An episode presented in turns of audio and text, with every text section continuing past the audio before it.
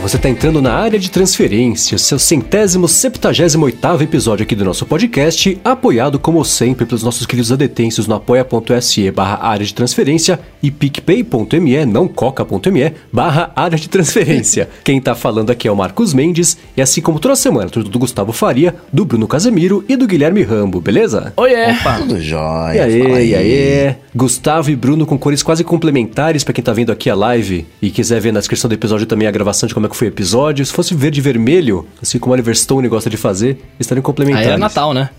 é verdade, né? Guarda isso, É Natal a gente faz então. E a gente em preto e branco aqui.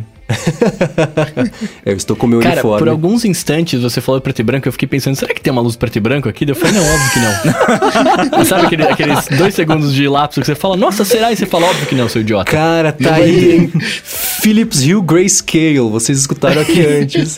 Uma luz que chupa as cores da sala, né? É.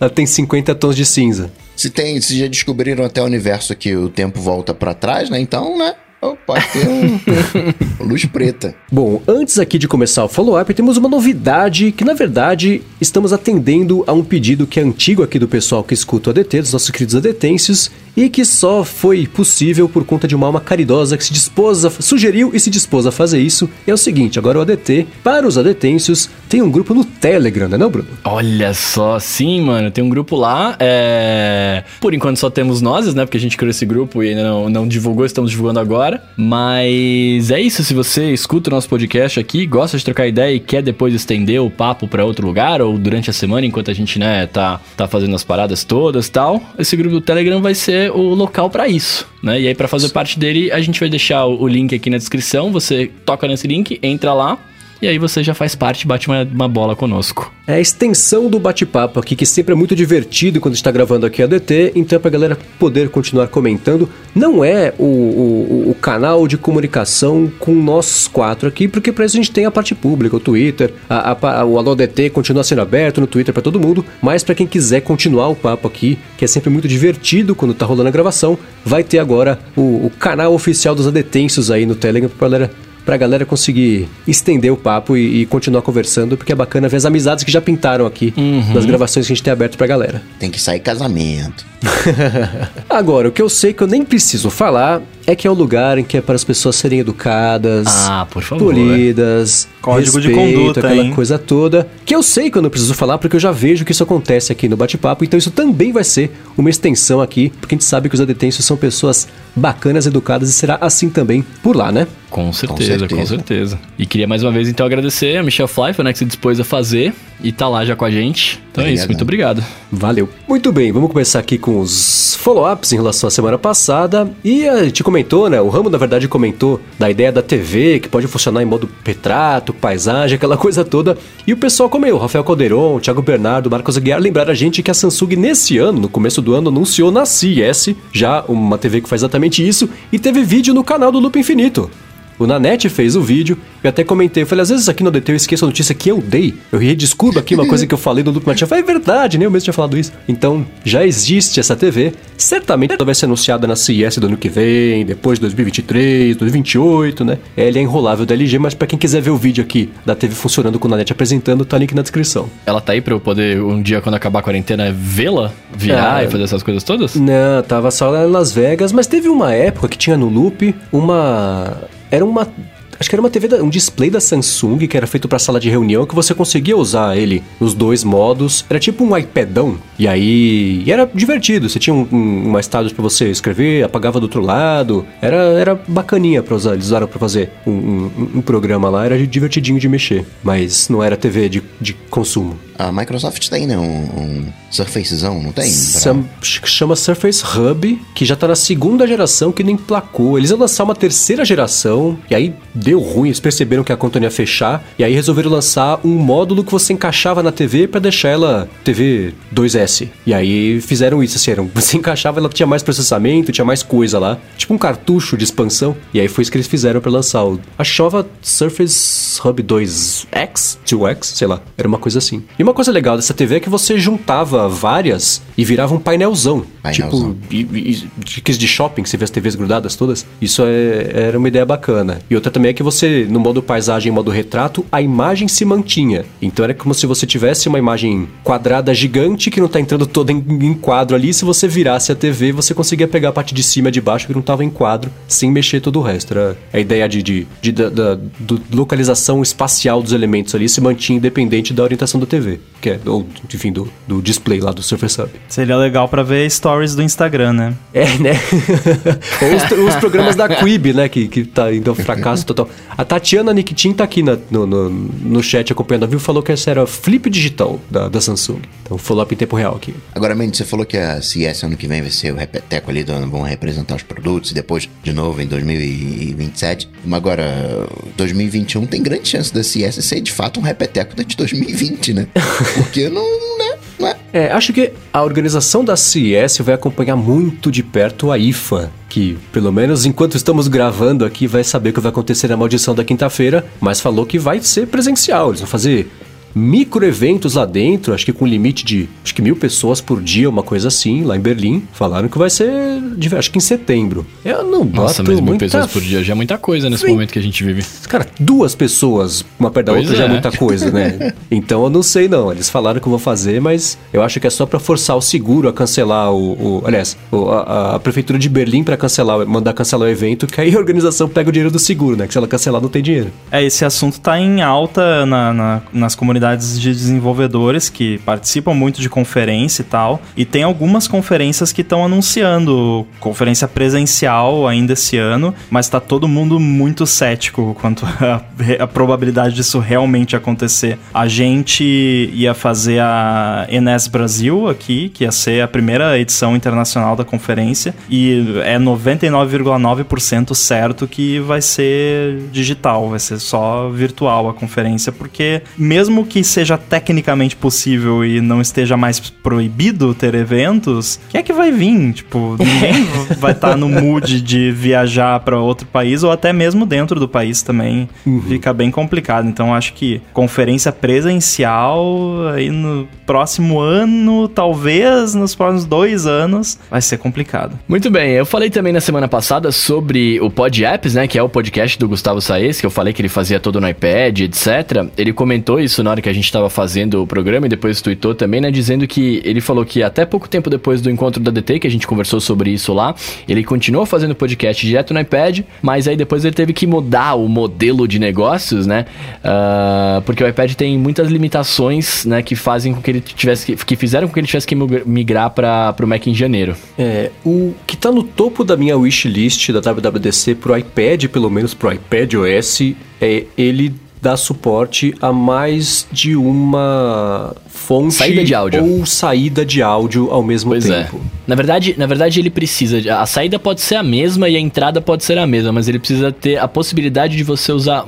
múltiplas, é, múltiplos aplicativos gravando pela mesma entrada ao mesmo tempo. É, por exemplo, se eu quiser fazer uma chamada no Skype e gravar com o Ferrite na tela dividida, não dá. Ou um Não ou dá. outro, né? Pois então, é, o ADT, por exemplo, seria impossível de gravar no, no iPad por causa disso. Então é uma É, coisa que faz o bastante falta. ele só faz em- enfileiramento do áudio, né, Rambo? É. É, não- isso é uma coisa. A Apple adora, de vez em quando, eles fazem meio que reescrevem umas partes dos sistemas pro desespero de todos, né? Já aconteceu algumas vezes. Mas tem duas coisas: uma coisa no iOS e uma coisa no Mac que eles precisariam rever. É, no iOS, que é o que nós estamos falando aqui, é toda a parte de áudio. Porque é muito zoada. Ele começou com a im- implementação do que era do Mac, né? O iPhone runs OS X, lá do Steve Jobs. E aí foi divergindo e acabou virando uma bizarrice que não faz mais sentido a, a forma como ele é limitado. E é limitado artificialmente, porque todo o poder de áudio que você tem no Mac tá lá, só que tá,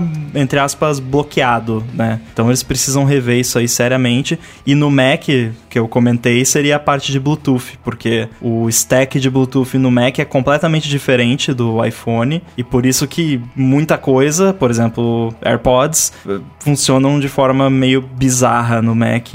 Então, essas duas coisinhas aí, se tem algo que eles estão afim aí de reescrever, pro desespero de todos, reescrevam áudio no iOS e Bluetooth no Mac. Mas a parte do Bluetooth não é hardware, né? É só implementação que deve ser um legado de Bluetooth 0. nada que até hoje se construiu em cima disso, ou não? É, é, o, é a parte do software mesmo, porque no, no iOS você tem o, o daemon do Bluetooth que fica rodando em background ali, que faz todo o roteamento de Bluetooth e tudo mais, que faz o esquema do contact tracing também. E ele conversa, não é direto, mas para simplificar, ele conversa direto com o hardware. E no Mac existe esse mesmo daemon que faz as mesmas coisas, só que entre ele e o hardware tem uma camada lá, uns pauzinhos segurando assim para um chiclete, que é o, o, an, o antigaço que tá lá desde o começo, antes de existir o iOS, e isso ali no meio tá causando muitos problemas. Entendi. Uma coisa que eu tava pensando, né, nessa divisão entre aspas iPad e Mac, Microsoft, lá em 2011, acho, 2012, inventou aquela coisa de aplicativos iOS, que eu vou chamar aqui, né? Aqueles aplicativos universais, aplicativos que rodavam no Windows, mas rodavam também em smartphone, iPads, enfim, né? Era a tendência do momento. Deve ter sido uma coisa que a Microsoft se arrepende até hoje, né? Porque até hoje ela vem falando de maneira de juntar essas duas plataformas. Agora é o é o Reunião, né? O Windows é. Reunion, sei lá. O, que, que treta, né? Apostou no negócio, mas não, não, não, não, decola. Eles chegaram a pagar desenvolvedor, né? É, é sim. Não, desenvolva aqui aplicativos. É engraçado, é a Microsoft com esse negócio de desenvolvimento facilitado é, são os mensageiros do Google, que a cada seis meses falam, faz tempo que não lança, né? Põe um projeto novo aí, novo mensageiro. Te junta dois que já existem, tu faz um terceiro novo, abandona um quarto, depois volta um quinto. Então a Microsoft todo ano. Tinha o Project Bridge. O, o Xamarin era para isso também, ou não? O Xamarin, ele é uma implementação é, em cima do Mono, se eu não me engano, que é um port do .NET para Unix. Você não faço ideia do que isso significa. É, é o framework core ali da Microsoft de back-end e tudo mais. É, e aí uma galera se juntou, a comunidade, criou um, uma versão disso para Linux e a Microsoft abraçou isso e não, vamos, uhum. né, vamos tornar isso oficial e vamos adaptar. E aí virou, pode escrever aplicativo para Mac, para iOS. É bacana. Eu, eu reclamo bastante de Electron, essas coisas, mas o Xamarin costuma produzir uns resultados bons aí no, nos projetos. É, porque nasceu dos desenvolvedores e a Microsoft Microsoft abraçou, não foi ao contrário, né? O Electron é, é uma gambiarrinha. Foi alguém que falou assim, ah, é um jeito fácil de resolver um problema difícil. Falando, não existe isso. É, e é nativo, né? Você compila ali o seu C Sharp e vira, né, vira um aplicativo nativo no final. O laranja não vira vermelho na tela. É, é tipo isso, é. Agora, Mendes, é. tava falando do Snyder Cut, vai rolar. O Thiago Souza tá falando que vai ter em 2021 o Snyder Cut do Liga da Justiça. É, eu comentei na semana passada porque tinha sido. Foi na quarta-feira mesmo que a HBO anunciou que finalmente iam poder parar de falar sobre isso na internet, né? E aí. E nessa semana foi curioso, eu vi uma entrevista do CEO da Warner Media, que agora é a dona da HBO, e aí foi lá no, no Recode Media, vou colocar o, o link aqui na descrição para quem quiser escutar. E aí, e ele falando, vocês acham que a gente não sabia que tinha esse negócio que as pessoas queriam? Não deu para fazer antes porque não deu, só deu para fazer agora porque... Aí o, o, cara perguntou assim, tá custando até entre 10 e 30 milhões? Ele falou, eu queria que fossem 30 milhões, é muito mais tá custando para fazer isso aí. Porque foi o filme que ele começou a fazer, teve que largar pela metade, porque teve uma tragédia na família dele, e aí precisou refazer um outro pedaço, então tem tem que ver direitos de uso, tem que fazer as cenas de novo, tem que fazer pós-processamento e pós-produção das cenas. Não é só. Não estava engavetado lá e eles se recusavam a abrir. Não foi nada disso. Foi uma coisa que levou um tempão para ele poder. pra eles conseguirem desenrolar. E é por isso agora que vai sair. E eu, eu não acompanhando o filme de super-herói, não aguentava mais ouvir o pessoal falar desse maldito Snyder Cut. Agora que bom que vai sair. As pessoas podem se ocupar com outra coisa, né? o tempo que foi gasto. Eles vão regravar, não vão? Regravar não. O que algumas cenas, fazer... não vão? Tipo, eles vão não regravar, mas gravar cenas adicionais que não foram gravadas, não tem umas fitas dessa? Talvez seja o lance de, de pós-produção que eles comentaram, que devia estar só gravou e nunca mexeram nisso aí, porque, enfim, o filme tomou uma outra direção. Mas era mais enrolado do que só isso. Ele falou que alguém ficou com um avião em cima do estúdio com, com a faixa Release do Snyder Cut. Falou, vocês sabem que a gente. Vocês acham que a gente não sabe o que vocês querem? Bom, mas pelo menos não tá fazendo tanta pressão assim, porque o executivo continua executivo, né? Não virou CEO de rede social. É, pois é. Muito bem, ó, seguindo aqui, ah, na semana passada a gente tava falando do lance dos podcasts, do Spotify, né, de conteúdos exclusivos, etc. Aí o Kotlinski mandou pra gente aqui, né, perguntando assim, que tal chamar esses podcasts de podcasts? Pois é, eu achei ótimo. Eu engraçado. que eu quero os É. podlikes, né, cara? Então, os podcasts é bom. Exatamente. Ele deu essa sugestão. Na semana passada, o, o John Siracusa, do Accidental Tech Podcast, ele falou os podcasts, mas não percebeu. Ele, ele se confundiu. E eu conversando com o Gabriel Campos também, que escuta aqui o ADT, um cara super gente boa, também falou por acaso assim, ah, ele foi de propósito, ah, sobre os podcasts. Eu falei, pô, esse é um bom nome. Aí O Kotlinski sugeriu também. Acho que a gente tá chegando à conclusão de que os, os podcasts lá são mesmo os podcasts. É um bom nome. Quando o Spotify comprou Joe Rogan, quanto que ele deu um boost no- nas ações dele, no valor de mercado? Eu não cheguei a ver. Ah, não foi nada porque, na verdade, se tudo estivesse normal, se o mundo não estivesse todo bagunçado, teria dado pra medir. Mas tá tudo tão maluco que não deu pra medir o impacto disso na, na-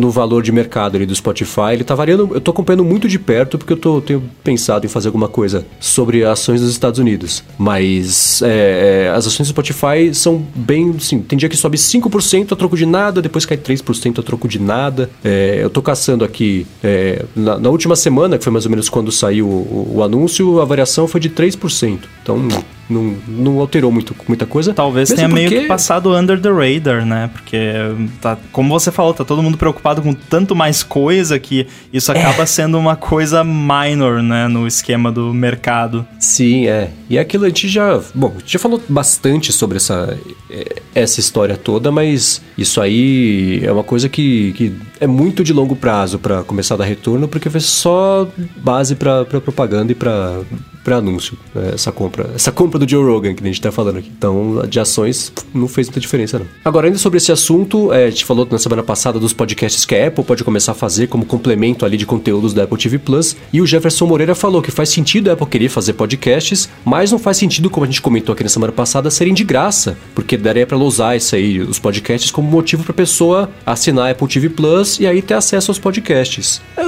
Que, que vocês acham dessa ideia? Eu penso o contrário, deixa gratuito, vai dar vontade do cara assistir o É. conteúdo e assim vai Concordo. assinar o Apple TV Plus. Eu ia É, falar Eu mesma pensei a coisa. mesma coisa, é porque Estratégia de traficante, vicia e depois cobra. É, o número de pessoas que pagaria pra, por causa dos podcasts é mínimo. Mas o número Nossa, de a não ser que seja pessoas. uma coisa muito sinistra, tipo um serial da vida, né? Que eu nem gosto muito. Não, mas acho que o, o número de pessoas que talvez assinaria o TV Plus por ter acesso aos podcasts seria muito maior do que o contrário. Então acho que faria muito mais sentido ser de graça. É, eu também penso. Teve um monte de coisa na vida que eu já assisti só porque eu escutei um podcast, o, o- o diretor, o produtor, o roteirista, alguém comentando sobre isso. Então, esse, imagina, por exemplo, sai um podcast com, com o Chris Evans. Todo mundo que viu os Avengers todos, os Capitão América todos, a pessoa gosta dele, não assina Apple TV Plus, vai escutar o podcast, imagino, porque gosta do cara, e pode passar a assinar Apple TV Plus pra ver a série só porque tá na série. Então eu acho que, especialmente pra entretenimento, o podcast funciona muito bem como uma ferramenta de conversão, pra ser bem, bem, bem técnico aqui sobre como isso funciona. Acho que é, é, você ter o podcast livre é um jeito muito mais fácil de espalhar o interesse pelo conteúdo e aí converter o cara e assinar do que é, é, a pessoa. É, é, você convencer a pessoa a assinar Apple TV Plus só pra poder escutar um episódio do podcast que teve entrevista com Chris Evans, por exemplo. Eu posso dar um exemplo pessoal aqui. É, eu tava trabalhando com vídeo na época e foi quando usaram a 5D Mark II da Canon pra gravar um episódio do House. Ah. E aí eu, eu escutava podcasts sobre vídeo e teve um podcast, foi uma entrevista com o diretor de, não sei se era o diretor de fotografia ou o diretor da série, falando sobre a produção desse episódio. E eu ouvi, eu não assisti a série na época e por conta disso, eu assisti a série inteira, que teve nove temporadas, eu acho, e acabou virando uma das minhas séries favoritas, porque eu ouvi um podcast falando sobre um episódio. É, isso funciona super bem. Eu escutei nessa semana, ou semana passada também nesse Recode Media, é, uma entrevista com o, diretor desse filme Extraction, que pintou na Netflix agora. E esse cara, inclusive, ele foi dublê do Chris Evans, olha a coincidência de assuntos, né? Por vários Muito bom anos. esse filme, fez por sinal. Um monte Recomendo. de Avengers, então quando era o, o- quando era o Capitão América fantasiado de Capitão América, era esse cara, era o diretor desse filme que tava fazendo as brigas todas lá. E aí ele foi se interessando enquanto fazia o papel de dublê, se interessando por, por fazer, por dirigir, e ele dirigiu esse é o primeiro filme de direção dele e já bateu o recorde de audiência da Netflix. Teve 90 milhões de downloads ou de, de... Que a Netflix conta stream, se você pensar em ver, eles contam que você já viu, né? então é meio estranho esse jeito que eles metem a audiência. Mas teve uma audiência super grande aí e é a estreia do cara. E aí eu fiquei interessado em ver por, porque ele deu entrevista, contou a história dele na, na- no podcast. Eu falei, pô, tá aí. Vou ver pra ver como é que foi o, o resultado dessa, dessa história toda. Eu acabei de lembrar aqui que eu assisti Breaking Bad também por causa de um episódio do Nerdcast. Nossa. Eu também. É. Olha. É, eles fizeram um episódio, aí eu lembro que eu escutei até chegar na zona de spoilers, e É. aí eu parei o episódio e fui assistir a série. Eu vi o episódio inteiro, mas sim, eu também só vi por conta disso. É, né? Esse podcast funciona, tá vendo? Só anunciando. Esse Funciona, podcast cara. funciona. Vem conversar comigo. É, ó.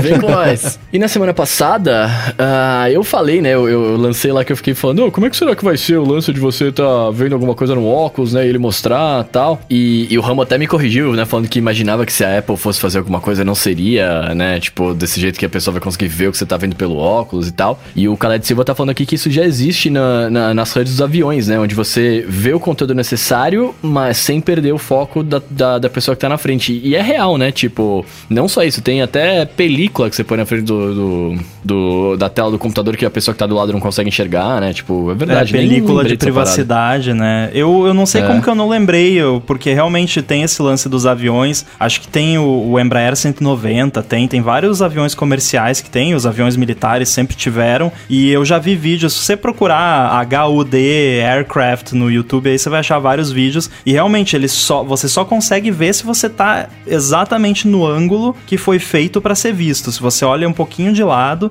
você é como se não tivesse nada ali. E do lado contrário, a mesma coisa. É, agora a gente falou sobre isso na semana passada e eu, eu- quanto mais eu pensei sobre esse assunto na última semana, mais convencido eu fiquei de que esse negócio não vai ter câmera. A não ser que o Rambo tenha visto num código que vai ter. Porque o Rambo falou, "Mas vai ter câmera sim. Não vai ter câmera, vai ter só? LiDAR, cara. Os caras É. já vazaram. Não, eu falei que vai, vai ter câmera, mas ela não vai ser usada como câmera, vai ser usada só como sensor. Ou- Ah, vai ter tá, sensor, entendi. viu, Coca? Sensor. É, então, eu, eu acredito que vai ter câmera, e isso vai incluir LiDAR, obviamente, mas ela não vai ter a função de tirar foto, gravar vídeo, essas coisas. Vai ser só como É. sensor. Porque eu fico pensando Isso que. se não fizerem um jailbreak do Apple Glass. é, aí muda, muda o negócio. O que eu fico pensando é o seguinte, só a, a parte de... Por exemplo, tem o, o Google Home Hub aqui em casa, né? Que é o, a telinha lá. Ele tem um sensor que tem maior cara de câmera, mas não é câmera, é só um sensor mesmo. E acho que na caixa até vinha, que não, não tem câmera, privacidade, aquela coisa toda. Eu acho que se a primeira geração já vier com câmera, é muito perigoso de, de- de- dessa história sair do controle e falar, ah, tá vendo, tem câmera, privacidade, coisa toda. Então eu fiquei pensando, se tiver só um sensorzinho ali pra fazer mapeamento do ambiente, porque mapeamento não é pra né, você ligar uma roupa nova pra sua casa, é pra você para conseguir posicionar os elementos 3D no ambiente 3D de verdade de onde você tá, né? Então é mais pra dar esse, esse efeito imersivo do que de você redecorar ou pintar as paredes da sua casa em realidade aumentada e isso né, funcionar só nos seus óculos ali. Então eu fico achando que Mas eu tenho uma dúvida com isso, me, me, me eduquem. Se não tiver a câmera e for só esse sensor, o lance que a gente vê hoje, que eles mostram no iPhone de realidade aumentada, etc., não vai acontecer direito, né? Vai, cara. É que assim, o, o que que acontece? O seu iPhone, é, ele tem uma tela e você usa a câmera pra projetar a imagem do mundo real na tela. Porque você, o seu iPhone não é transparente, né? Então, obviamente, você precisa disso. É, os óculos, eles são transparentes, você enxerga através deles. Então, ele vai projetar o 3D que você vê hoje na tela do No iPhone. óculos. Só que em vez de ser em cima da imagem da câmera vai ser em cima da imagem da vida real que você tá vendo ali com seus próprios olhos. Ao Então ele menos vai é assim que eu imagino. olho, né? Não é nem que na lente do, do óculos. Não, é na lente do óculos. Ele vai projetar na lente do óculos. Projetar no olho é meio, não sei, acho que é um pouco sci-fi É, demais ainda. É. Dá medo isso aí. Mas aí, aí quanto maior a lente do meu óculos, melhor ou nada a ver? Não, Não, porque pequeno. ele vai estar tão perto que Que não vai fazer diferença. vai ser o. Porque provavelmente vai ter algum tipo de. Eu não entendo nada de ótica, sei lá, refração, difração, whatever. Eu também que não.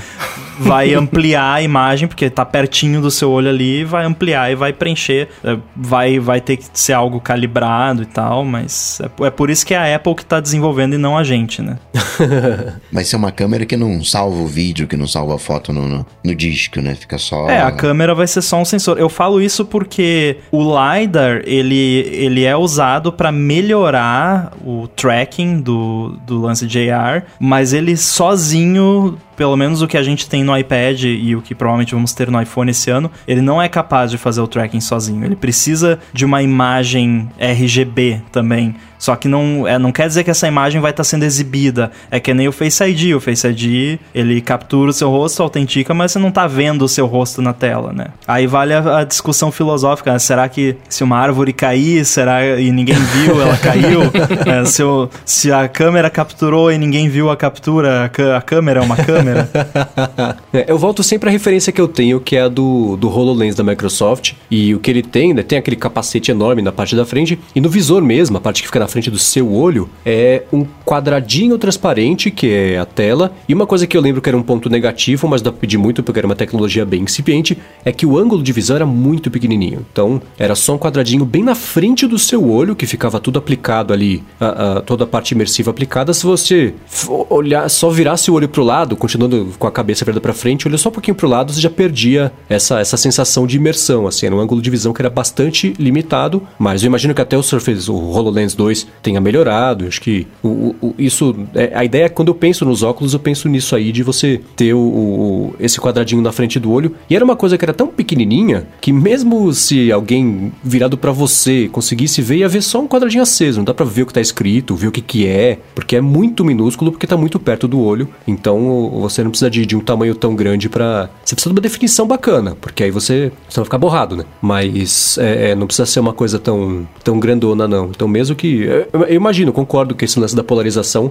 é, pode resolver isso e você só conseguir ver de um dos lados, né? Tipo espelho de sala de interrogatório, que do outro lado é um vidro, você consegue ver a vitrine lá da pessoa sendo interrogada. Mas eu, eu imagino que vai ser assim, mas mesmo que não fosse, não me parece que seria um, um, um grande. Isso ia ser estranho, né? Você olhar pro olho da pessoa, pro, pra, pra pessoa e ela ter uma telinha ali na frente do olho, mas não é. Não ia vazar a informação. Tipo esses filmes futuristas que mostram um monitor que é transparente do outro lado, fala, poxa, é o monitor do Facebook, né? Não adianta nada você ter um monitor se quem tá do outro lado tá vendo tudo que tá acontecendo.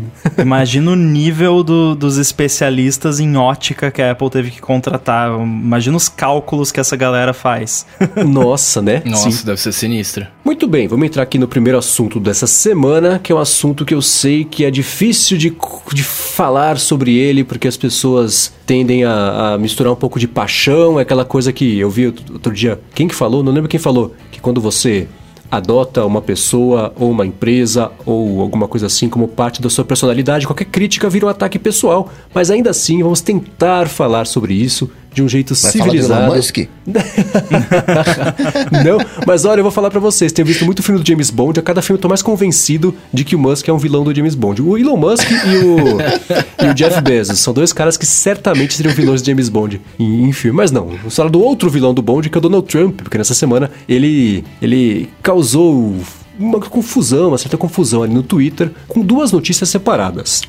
A primeira foi que ele e o filho dele tuitaram umas teorias lá de que um político americano, ele foi responsável pelo, pelo assassinato da esposa desse cara, foi uns 20 anos isso, e já ficou comprovado que não era nada disso, mas o Trump tweetou isso aí, e esse político falou pro Twitter, escuta Twitter, esse tipo de coisa que, né, fere as políticas de uso de vocês, é meio, né, não é bacana, e acho que valia a pena vocês é, tomarem uma atitude, deletar esse tweet, se vocês acharem que tá ferindo ah, os termos de uso, e o Twitter, o Twitter respondeu basicamente, está ferindo os termos de uso, mas é o Trump, logo não vamos deletar, sentimos muito. Ah, E aí ele foi extremamente criticado por causa disso, porque é. a admissão foi assim: se fosse qualquer outra pessoa falando isso, a gente ia deletar. Tá ferindo os termos de uso. Mas não dá pra fazer isso com o Trump, porque é, eles têm medo, basicamente. O que eles têm medo? Por causa da segunda parte da que a gente vai comentar aqui agora, que é o seguinte: nessa semana ele também, né? Como, como cada vez que ele fala uma bobagem, o Twitter não deleta, uma bobagem proibida pelos termos de uso, o Twitter não deleta, mas ele fica confortável pra falar outras bobagens, né? Então nessa semana o que ele fez também? Ele tweetou lá umas coisas sobre ah, o- a votação pelo Correio da Califórnia, teve fraude eleitoral, aquela coisa toda, porque a teoria é que ele tá preocupado com, com é, o coronavírus, tá tentando fazer as eleições darem uma bagunçada e tal. A Califórnia onde funciona é, a eleição pelo correio, não é um estado que geralmente elege o, o- partido dele. Então ele tá, col- tentou semear uma discórdia ali de que teve fraude na eleição da Califórnia. E o Twitter, pela primeira vez na história, já feito, feito isso com outras pessoas, inclusive aqui com o Bolsonaro, mas sinalizou que aquele tweet do Trump era. mis- Qual que é o termo em português para misleading? Era enganoso? Caô. Enganoso. Teve alerta de caô do Twitter. Caô. Então, é. então, foram dois tweets sobre isso. O Twitter sinalizou esses dois tweets como enganosos. Colocou lá em seguida também é, a checagem de fatos. Falou: ó, isso aqui foi checado que não foi isso, esse outro foi checado também que não foi isso. E o Trump deu o piti previsível dele. E não, estão aqui. É, liberdade de expressão, que absurdo é esse? O Twitter é uma rede social que tem uma inclinação eh, contra, fica perseguindo quem é quem é conservador, é uma rede liberal demais, isso não pode acontecer. O Twitter quer interferir nas eleições americanas e por causa Ai, disso eu vou é, é, é, propor uma regulamentação de redes sociais ou então elas fecham. Essa a confusão que se armou nessa semana foi mais ou menos essa. E antes de começar a gravar aqui o episódio, o Rambo falou uma coisa que eu não sabia nem que tinha acontecido. Que ele avisou que amanhã, quinta-feira, é, ou ontem, quando estamos publicando aqui o episódio, ele ia anunciar uma ordem presidencial lá, ordem executiva sobre redes sociais. O que eu chuto, com base em tudo que eu vejo sobre essa discussão, é que ele vai proibir é, é, é, remoção ou bloqueio ou checagem de fatos de tweets de, de- de- de- dos conservadores radicais, da direita, extrema-direita americana, que se sente perseguida porque esse pessoal Eles são se, os coitados. se, se expressa de um jeito que não condiz com, com o termo de uso de plataformas, que é sempre uma coisa mais, mais tóxica mesmo, não tem outra palavra pra falar. Não é todo mundo, não é isso, mas a galera que acha que a internet é, é o escudo de liberdade de expressão, esquece que as consequências se aplicam ainda assim. Então essa, esse foi o cenário que, que se pintou nessa semana. A gente já tentou falar sobre isso aqui uma vez no passado, não deu muito certo. Vamos hoje, mais uma vez, tentar falar sobre esse assunto. E aí? Acrescenta nesse caldo, que acho que é 2 de junho agora, que está agendado uma discussão parecida aqui no Brasil, com a lei de transparência, é, whatever da internet, querem regulamentar a internet, como é que no fazer com que o, a rede social de alguma maneira seja responsável pelo que está acontecendo. Acaba sendo censura, regulação e, e todas essas coisas. Eu digo o seguinte, é o Trump. O Trump é o presidente dos Estados Unidos. Eu acho que ele tem o direito de falar por ser o Trump, não o Trump Trump, mas o Trump presidente dos Estados Unidos. Aí entra toda uma batalha jurídica, porque ele provavelmente é... ninguém é bobo nessa história. Ele tá usando a conta pessoal dele, porque assim é a conta pessoal dele, ele não tá falando como presidente. Então, se alguém resolver processar ele, não é o, o Twitter do presidente, é o dele, aí ele dá um migué, isso não pode ser usado como impeachment, sei lá. E, enfim, tem um, um, um- um cenário aí. O Twitter, por sua vez, também não é bobo, sabe que isso não vai dar em nada, porque a liberdade de expressão nos Estados Unidos é muito forte, então não- fechar não vai. Pode acontecer, eu trocentas coisas, mas fechar não vai porque tá lá na, na, na Constituição essa coisa de liberdade. Que nem o, a arma pro americano, não é a mesma coisa pra gente. Tá lá na Constituição, o cara não vai abrir mão e, e é assim e, e pronto. Agora, tem uma outra questão aí também misturado nesse, nessa celeuma, é que o Trump, por ser presidente dos Estados tira a Covid, Covid mata a gente, aí uma outra história a gente fica de lado. Mas o Trump, ele tem acesso a informações sigilosas. Ele falou...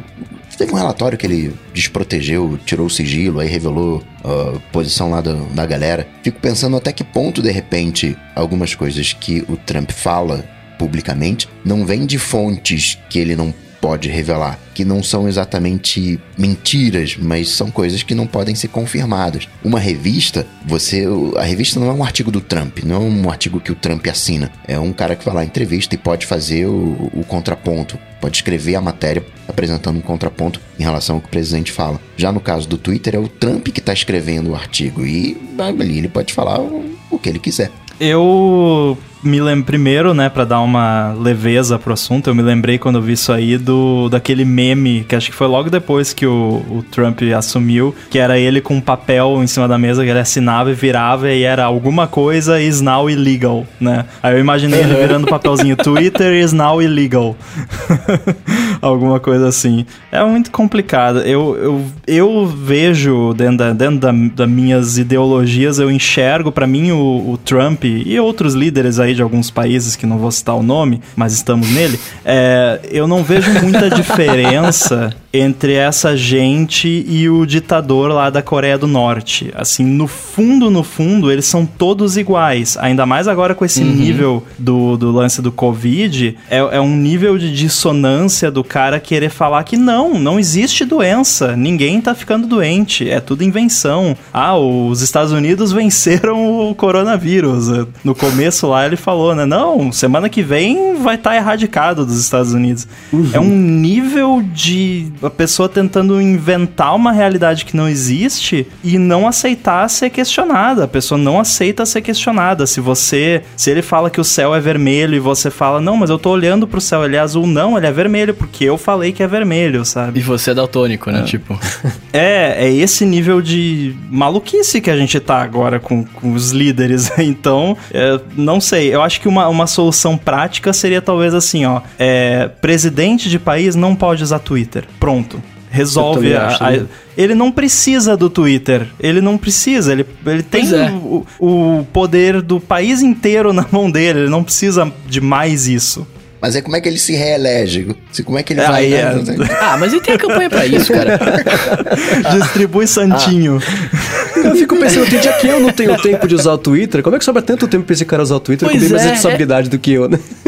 Não, e, e assim, é, esse, esse, esse cargo de presidente de um país é o cargo máximo, né? Um cargo que, que exige respeito, uma, uma série de coisas. Tirando o cargo Diplomacia. de co-apresentador da DT, que fique bem obviamente, claro. Obviamente, obviamente, é. obviamente. Mas assim, é, esse lance que o Rambo falou, pra mim, é o que, é o que deveria ser. Você vira presidente, cara, a partir de agora você não é mais um cidadão, né? Você, você não é, é o pessoa, Trump, você, é, você que... é o presidente dos Estados Unidos. Exato. Depois que você deixar de ser presidente, aí você volta a retomar suas redes sociais, etc, tal. Mas num certo momento, tudo que você fala influencia as pessoas, tá ligado? Tipo, não por você ser influenciador, por você ser o líder da sua nação, tá ligado? Não pessoas, né? Países, mercados. Países, é. é, é tem que ter, eu acho né, que talvez a palavra-chave seja profissionalismo, né? Eu acho que talvez é. o, no momento que você. Claro que estamos falando hipoteticamente, eu não estou de fato propondo, mas vamos brincar aqui. É, eu acho que no momento que você é presidente do país, você só pode se pronunciar em redes sociais se você estiver falando em nome nome do seu cargo, que é presidente do país X. Então você tem que usar do profissionalismo que tal cargo exige. É que nem se eu entrasse no Twitter da empresa que eu trabalho e falasse qualquer besteira lá, né? Não é assim. Você tem que ter um certo profissionalismo que aquele cargo exige. Sim, a relação sempre foi muito complicada entre o Twitter e o Trump e o resto do mundo. Porque eu lembro, por exemplo, quando teve a troca de, de presidente, é, as pessoas que seguiam. Foi uma coisa assim, os detalhes podem estar bagunçados e errados, mas o, o cerne da história foi: as pessoas que seguiam a conta de presidente dos Estados Unidos passaram automaticamente a seguir a do Trump, porque o Trump falou que nem usar a conta de presidente, mas sim a dele para twittar. Então o Twitter migrou os seguidores do, do, do Obama, que era da conta de presidente, pra conta do, do, Trump. E as pessoas ficaram malucas, óbvio, né? Porque aí eles pediram desculpas, aquela coisa toda, decisões imbecis que é óbvio que vão pedir desculpa depois, pediram né? E sempre foi uma, uma, uma relação meio complicada. O Twitter sempre com muito medo de, de entrar na mira de vez aí do Trump, que foi basicamente o que aconteceu nessa semana, porque finalmente ele foi responsabilizado por uma bobagem que ele falou. E aí deu início a isso tudo, né? E eu concordo com essa ideia de você ser o, o, o, o problema é que quando a pessoa não respeita uma regra, não vai respeitar a outra. Não respeita nenhuma. Aí não adianta, né? Vai fazer, vai banir. Aí, claro, aí falta a coragem de novo de tomar uma atitude com isso. E não é só o Facebook. Facebook, aliás, não é só o Twitter, mas é o Facebook. O TikTok ainda não virou plataforma política. Meu eu imagino Deus. que do jeito eu que coisas imaginei isso aqui. vão, eu imagino que na, na, na próxima eleição de presidente vai ser, porque o TikTok já virou uma rede social gigantesca e aí é, vai ter campanha no TikTok. Imagina o Biden dançando meme, sei lá. Então isso deve acabar acontecendo. Mas nessa não, nessa vai, ainda vai ser Facebook e Twitter e o consenso de, de- qualquer observador político e, e- e que, que acompanha rede social, dos dois lados da, da briga, do, do- do time, dizem que o Trump se elegeu porque a equipe dele soube jogar muito bem no Facebook. A campanha da Hillary Clinton, eu vou errar os números, mas foi tipo isso. A campanha Hillary- da, Hillary- da Hillary Clinton gastou 300 mil no Facebook. O, o Trump gastou 30 milhões. Foram anúncios, assim, teve caso em que cada pessoa viu um anúncio microdirecionado para ela. Então, o cara do Texas recebeu o anúncio falando de mexicanos e de imigrantes de emprego. O cara lá do, do, do outro estado recebeu um específico sobre que ele agricultura. concordava do Trump. Exatamente. Então foi um, um- um planejamento muito bem feito e muito microdirecionado que deu certo pra caramba. A própria Hillary Clinton e a campanha deles reconheceram que o grande erro deles foi não ter prestado atenção, a, a devida atenção no Facebook e tem toda aquela outra conversa que demoraria semanas pra gente falar aqui, que é sobre a interferência russa, que, né, os russos dizem sim, a gente fez sim, não, não fizemos sim, a gente mas sabe, sempre foi uma coisa super confusa, mas é claro que existiu esse outro tipo de consenso também, e isso é usado a, a favor ou contra, dependendo de quem que tiver, quem tiver fazendo essa, é, defendendo essa narrativa. Mas as duas redes sempre tiveram muito problema, especificamente com o Trump, porque sabem que esse cara, ele é o melhor twitteiro que já existiu na história do universo, ele sabe muito bem jogar a, a, a, a- opinião pública pra lá ou pra cá como ele quiser. Né? Ele teve um monte de casos já, que ele retweetou conta com umas teorias malucas da conspiração, que deu duas horas, a conta tava suspensa, porque eles não têm. O Twitter não tem coragem de, de bloquear a conta do Trump, mas bloqueia a das coisas que ele secundárias, é. Porque elas não são o Trump. Aí eles têm a coragem de bloquear, tipo, a Terra é plana. Fala, Não, não é, lamento. Então, tem muito disso que acontece, né? Agora eu fico pensando e- e qual é a solução de verdade? A solução não vai ser banir o Twitter, a solução talvez um pouquinho, mas não vai ser banir o Trump. Mas qual que é o, o meio do caminho entre uma coisa e outra? Que vocês acham que porque isso vai ter que vai ter que existir uma solução, não dá pra continuar assim por muito tempo, é insustentável esse tipo de coisa porque né, não tem mais pra onde pressionar, essa panela de pressão vai explodir. Então o que, que vocês acham que poderia acontecer pra tentar resolver, desatar esse nó? Ou não tem Bane os jeito? políticos. Ah, mas não, não, é o que eu quero dizer é assim: ah, gastou 30 milhões no Facebook. Proibido. Não pode. Político não pode pagar pra é. fazer anúncio no Facebook. É, como que, ah, mas como que as pessoas vão ficar sabendo dos candidatos via Facebook? Vai ter um, um boxezinho quando você entrar no Facebook. Ó, estes são os candidatos. Em ordem alfabética. Ó, fulano, fulano, fulano. Clica aqui e você vai ver o site dele. Pronto. Eu acho que é, não deu certo. Acho que concordamos que negócio de rede social pra propaganda política não deu certo. E, ah, mas liberdade de expressão. Cara, a- o Facebook é propriedade do Facebook. O Pois é. Twitter é propriedade do Twitter. Liberdade de expressão se aplica no âmbito público. Você não tem liberdade de. Você está usando o Twitter como ferramenta de expressão, mas você está usando o Twitter. O Twitter é Pois que é. dita as regras de como você vai usar o Twitter, porque o Twitter, o Twitter é deles. É a mesma posição que eu tenho quanto à questão da App Store. Por mais que a Apple tenha me bloqueado lá e tudo mais, mano, já desbloquearam. É, eu acho assim, a empresa tem. o- Se o Twitter quiser desligar o Twitter amanhã, eles podem? Podem, porque Podem. é deles. Eles podem ir lá virar a chavezinha, desliga o servidor, pronto, acabou. Então eles têm que ter também o poder de controlar o que sai na plataforma deles. Se eles vão bloquear conservador, bloquear liberal, bloquear qualquer política, ou você não pode escrever que o céu é vermelho, é deles. Aí cabe às pessoas decidirem se elas estão de acordo e usar Pois ou não. é. Cara, perfeito. Porque, por exemplo, se o Twitter fosse uma rede social de esquerda, né? Eles poderiam fa fazer os pensamentos de esquerda que eles querem. Ou se fosse uma rede social de direita, o pensamento de direita que eles querem. Porque é uma empresa. É diferente de você ter um, um, um veículo de comunicação, né? Que, por exemplo, é o rádio, a televisão, é essas coisas todas, em que você tem espaços dedicados para a, a campanha política, né? É, e é uma concessão é... pública, né? Na maioria dos exato, lugares. Exato, exato. Não é uma, uma empresa fechada, tipo assim, né? É uma empresa particular, saca? É, é uma outra pegada. A galera confunde isso. E aí fica nesse lance de, ah, o, é, o Twitter tem que fazer isso, tem que fazer aquilo, ou o Facebook, etc. Mas no fundo eles são empresas, eles, eles se preocupam só com a grana. O problema que eu vejo com essa ideia é a seguinte: tá se partindo do pressuposto que esses caras que estão liderando, eles são. Eles passaram a perna no sistema. E eles não passaram exatamente a perna no sistema. O, o cidadão médio é assim. Só para deixar bem claro que eu não, eu não acho que tenham passado a perna no sistema. Ah, não, não concordo com essa visão também. Tô, tô de acordo com você. É, a Terra, ela não é redonda porque eu tô dizendo que a Terra é redonda e eu quero que a Terra seja redonda. Não, a Terra é redonda por, por causa da ciência. Ô, galera, aqui a Terra é plana, chega aqui, vamos conversar aqui. Tem ali o diálogo. não, não, não, não né? chama eles, não. Porque senão você acaba mantendo esse essa separação. O cara vai continuar acreditando que a Terra é plana. E estou usando aqui a Terra plana como um exemplo, mas essa negação da ciência de que Covid, enfim, qualquer teoria doida aí, você não resolve o problema você posterga o problema. Né? A única maneira de resolver, de fato, o problema é com educação. É pegar alguém que esteja falando uma fake news e, cara, fala sério, né? Olha só, não é assim, aquilo outro sem chamar a pessoa de burra nem nada, porque você já gera uma antipatia. Você ter ali um, um, um diálogo, né? não, tem outro jeito senão o conhecimento, né? Qualquer coisa fora do conhecimento vira meio que ditatorial. Ah, não, eu tenho a razão, tem que ser aqui do, do, do meu jeito, e por isso que cada um fica no seu potinho, fica no, no, no seu cantinho, na sua panelinha, e não tem a, uma troca. É, eu é. concordo. É, para deixar bem claro aqui, para não ficar dúvidas, quando eu falei da questão da empresa poder controlar e tal, eu não quis dizer que eu concordo com essa atitude.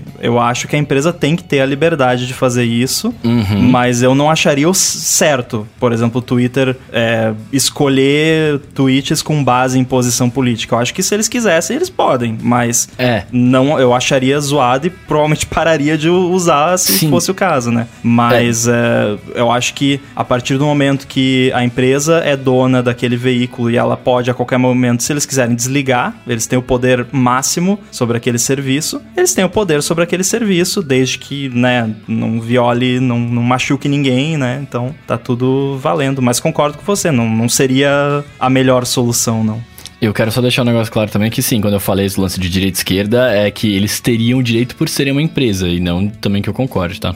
E tem uma coisa que eu acho que é, é, Eu vou colocar aqui, é um quadrinho que todo mundo deve ter visto uma vez na vida, mas eu vou colocar aqui para uma pessoa que ainda não viu que é um quadrinho do XKCD, que explica o. Ele fala assim, ó, é, pronunciamento público. O que é liberdade de expressão? Liberdade de expressão é o seguinte: o governo não pode te prender pelo que você acredita, pelo que você fala. Na internet, ah, você é livre para se expressar. E no mundo também. Mas você não está livre das consequências disso. Então, se alguém te banir de um fórum, mandar você parar de comentar, se eu não puder mais comentar, você exerceu o seu direito de liberdade de expressão e exercerão o direito de te convidar a sair porque você não sabe brincar assim como todo mundo. Então, é, é, é, é o que eu sempre falo que a liberdade de expressão não é um escudo mágico contra consequências. E essa história uhum. já, a liberdade de expressão na internet, esse é tudo, tudo que a gente comentou aqui sobre uh, os sites é, terem as próprias regras, é exatamente isso. Os sites não são uma praça pública. Se você for na praça pública, tirar a roupa, sair correndo atrás de todo mundo, jogando cocô nas pessoas, você vai ser preso. se você se comportar assim na, na, no Facebook ou no Twitter, você tem que ser preso no Facebook ou no Twitter também, porque é, é a consequência desse ato, né? Então, se é uma praça pública, na praça pública, para a cidade, para a estrutura da cidade, tem bombeiro, tem polícia, tem, tem correios, né? E o Facebook também tem que ter, o Twitter também tem que ter a polícia, bombeiro, correio, senão vira. É, é a, Karen, a Kara Swisher costuma falar que é tipo aquele filme The Purge que numa noite por uhum, ano uhum. pode matar todo mundo. Vira todo dia isso no Twitter e no Facebook, se você não tiver um mínimo de, de, de, de consequência de regras mesmo. Fiz uma pontinha numa série. Essa polícia do Facebook é complicada porque você está dando à empresa o poder de, de censura. Tanto que tem o quê? um mês, acho, que o Facebook anunciou os primeiros 20 dos 40 é, sei lá como é que a gente pode chamar, aqueles conselheiros né, que vão decidir o que fazer nesses casos. Né? Pode é, dizer que o, tweet lá do presidente, a postagem do presidente é fake news, não pode, tira, não tira. O que, que, se faz em caso de Covid? E é um, um comitê multidisciplinar, né? O, é o Facebook delegando para terceiros a, a, decisão do processo. Porque eu também não sei se isso é uma. Eu não sei se, se eu quero que o Facebook decida sobre isso.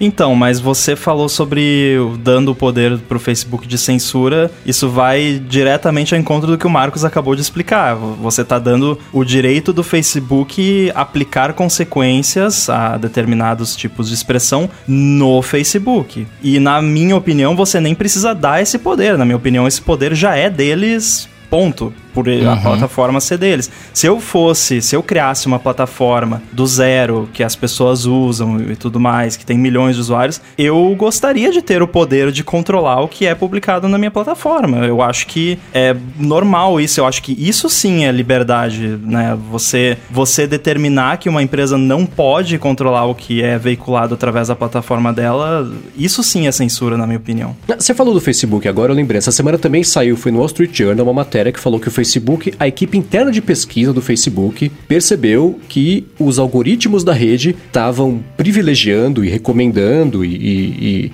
priorizando discussões mais divisivas, brigas mais ferrenhas. E aí apresentaram isso pro Zuck, ó, a gente precisa mexer no algoritmo, porque bem-estar das pessoas, né? Assim, tudo bem, a gente tem que crescer o site, mas as pessoas estão se matando por causa disso, a gente está radicalizando pessoas e talvez não seja legal. O que, que o Zuck fez? Mandou engavetar o projeto e não adotou nenhuma recomendação, porque no fim das contas mesmo, passando, olhando para a motivação da motivação, o que, que é? Discussões geram engajamento. A pessoa vai ficar lá o dia inteiro brigando com o outro. Ela vai ficar naquela página o tempo inteiro, vai entrar, vai voltar, vai sair. O que, que vai acontecer? Vai mostrar um anúncio, vai mostrar dois, vai mostrar dez, consegue aumentar o engajamento, consegue ganhar mais dinheiro. No fim das contas, pra é aumentar o... por que, que não vale a pena Growth. priorizar ou, ou recomendar conteúdos que não geram engajamento, que as brigas geram engajamento que as pessoas passam tempo lá. Porque não dá dinheiro. Então o Zuki mandou engavetar isso aí, porque é, é, é, mais cômodo você ter as pessoas. Quem passa tempo. É que bom que estão passando. Pro Zuki, né? Que bom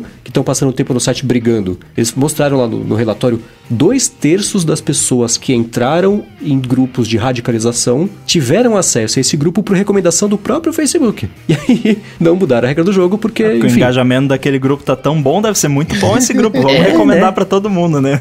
Exatamente. Então... E aí tem uma outra sutileza no processo, e a gente entende por que, que o Facebook não quer exercer esse poder de moderador. Porque o Facebook sabe o que dá certo, sabe o que tem que fazer. Pois é. Ele é. sabe até onde pode chegar. Né? Se, se, o Zuki fosse uma pessoa ilibada, não, vamos fazer assim, vamos fazer assim. Eles sabem qual é o, o, o que é preciso ser feito. Mas ele não quer entregar o jogo. Ele, ah, galera, faz aí, o que, que vocês querem que faça? Ah, vou chamar aí um comitê, chama a galera aí, né?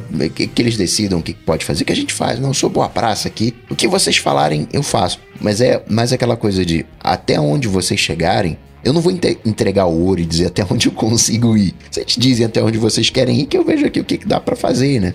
É, e toda a parte de discussão do Facebook, ela já é um pouco mais é, é, é, segmentada, separada. Por exemplo, tu, por que, que o Trump vai no Twitter? Porque ele consegue twittar uma vez e isso roda o mundo inteiro, chega no mundo inteiro. No Facebook hum. o alcance é diferente. O, o tweet em grupo, mesmo em página, é uma coisa que não espalha tanto, com tanta rapidez, com tanta eficiência do que o Twitter. E o Twitter sempre foi muito mais frouxo para tomar decisões do que o Facebook. Então a oportunidade de você fazer um estrago e com uma, um tweet potencialmente malicioso ou enganoso ou caô é sempre maior no Twitter porque eles sempre foram muito mais frouxos em relação a tomar esse tipo de, de decisão, né? Tanto que você vê, tomaram uma decisão, pela primeira vez fizeram isso e já vão tomar um, qualquer coisa que vai acontecer aí, né? Já vão fechar. Nessa quinta-feira. já é, aconteceu é. que a gente, quem tá ouvindo já sabe o que aconteceu, a gente não. É, só a gente aqui que tá especulando. Agora o Jack Dorsey tá falando, tá vendo? Só o CRI pra África vocês não deixaram, né? Se eu tivesse lá, eu montava o Twitter 2 e continuava aberto aqui o site. Agora, e solução? Vamos pensar em soluções para esse tipo de problema. De coisas que, pra, assim, seria ótimo se desse pra falar, políticos não podem mais twittar. Mas também não adianta, porque os, os defensores do político vão fazer. A Rússia vai continuar fazendo meme pró Black Lives Matter, anti-Black Lives Matter, falar, briguem, e as pessoas vão continuar brigando. Então, na prática, o que, que daria para fazer, além de aplicar as regras que estão definidas de, de, de uso de plataformas, que é uma coisa que já não acontece, mas Se isso acontecesse, também. Eu vou te falar uma coisa, Mendes. O mundo inteiro tá pensando nessa pergunta. Exatamente. Vários países. E não se chegou ainda numa conclusão. O problema é que metade do mundo não tá pensando nessa pergunta. Tá pensando em como contornar a resposta se um dia ela vier. Essa é a treta, esse é o problema. Porque o que eu vejo, isso pode ser a minha impressão. E eu sei que quem pensa diferente de mim vai falar, mas é exatamente o contrário que isso acontece. Mas a minha opinião é a seguinte: geralmente, essas pessoas, o pessoal de, de, da extrema direita americana, eu detesto falar sobre isso, mas não tem jeito. O pessoal da extrema direita americana reclama que toma muito gancho. É porque eles são menos comportados do que as outras pessoas. Aí quando eles tomam gancho, eles acusam de que estão sendo perseguidos, que é censura, aquela coisa toda. Existem 12 jeitos de você se, se, se pronunciar, se manifestar. Se você escolher o jeito que não é permitido na plataforma, você vai tomar um gancho. Teoricamente é isso que vai acontecer. O problema é que essa galera, na ânsia de se manifestar e de, de, de, passar a sua opinião e de provar que o outro é o burro, é o imbecil, é o errado, acaba passando dessa linha do que é permitido ou não, e aí acabam tomando esse gancho. Como geralmente o que acontece é o pessoal dessa extrema direita, da extrema direita agressiva, que eu vou, vou chamar, é o que acaba fazendo isso, porque todo o resto das pessoas tem, sabe um pouquinho melhor como se comunicar com, com de um jeito mais, mais eficiente. Então, essa galera acaba sendo. É, se sente prejudicada. Toda vez que eu tweeto um negócio, eu sou bloqueado. Sim, porque você está tweetando coisas que são erradas todas as vezes. São mentiras Cara, todas as vezes. São uma conspirações coisa- todas as vezes. Isso não pode. Assim, os do... tanto que acho que vale também pra o pessoal não ficar muito chateado, isso vai pros dois extremos do espectro político. Os dois extremos passam dos limites. Mas é que o eu que não eu vejo, por exemplo, a- é, o pessoal de extrema esquerda reclamando de perseguição. Eu não sei É, se é eles porque não- o pessoal extrema direita sabe fazer mais barulho, porque tem um pouco mais de experiência em fazer isso. A galera da extrema esquerda não conseguiu ainda entender o funcionamento da internet. É, Simples isso assim. é, isso é verdade. Mas assim, é, o que acontece é que. E eu, assim, eu. Quem me conhece sabe que eu não sou de esquerda, muito longe disso, então não, não precisem me xingar. Mas eu, eu vou olhar, já vi vários casos de, ah, fulano de tal, alguma figura dessas ah, foi bloqueado não sei aonde. Teve aquele cara que a Apple tirou do diretório do- dos podcasts também. Que Ah, apesar disso. do É, Infowars. apesar disso, você podia continuar ouvindo, porque o podcast é aberto, né? Só não estava lá recomendado no diretório da Apple. Listado. É. É, é, e aí eu sempre tento me indignar. Eu sempre tento, nossa, mas que absurdo, estão perseguindo mesmo, só porque não é de esquerda, que absurdo. Aí eu vou ver o que a pessoa falou. E aí, tipo, cara, não dá. e, e sabe o que, que essa galera faz com. Claro que não. De novo, não é todo mundo, são alguns casos, mas geralmente quando a pessoa foi bloqueada, foi, né, teve alguma sanção por parte da rede social, você vai ver, ou ela atacou diretamente uma, uma pessoa pra provar um ponto, né? Então o cara não tava só falando, ah, na minha opinião, né? Digamos, ah, na minha opinião, o coronavírus não é tudo isso que estão falando. Se você twittar isso, o Twitter não vai te bloquear. Geralmente a pessoa, não, na minha opinião, o coronavírus não é tudo isso que tá falando e o fulano de tal está, é, está sendo pago pela mídia pra falar, sabe? É geralmente é, a pessoa ataca diretamente uma outra pessoa ou um grupo de pessoas, o que é pior ainda, e muitas vezes até com ameaças de violência ou coisas repugnantes como tipo, ah, o holocausto não aconteceu, sabe? Pois é. Aí não tem como defender. Esse Alex Jones, a teoria dele, teve um, um- um- um massacre de um monte de criança no lugar chamado Sandy Hook, nos Estados Unidos.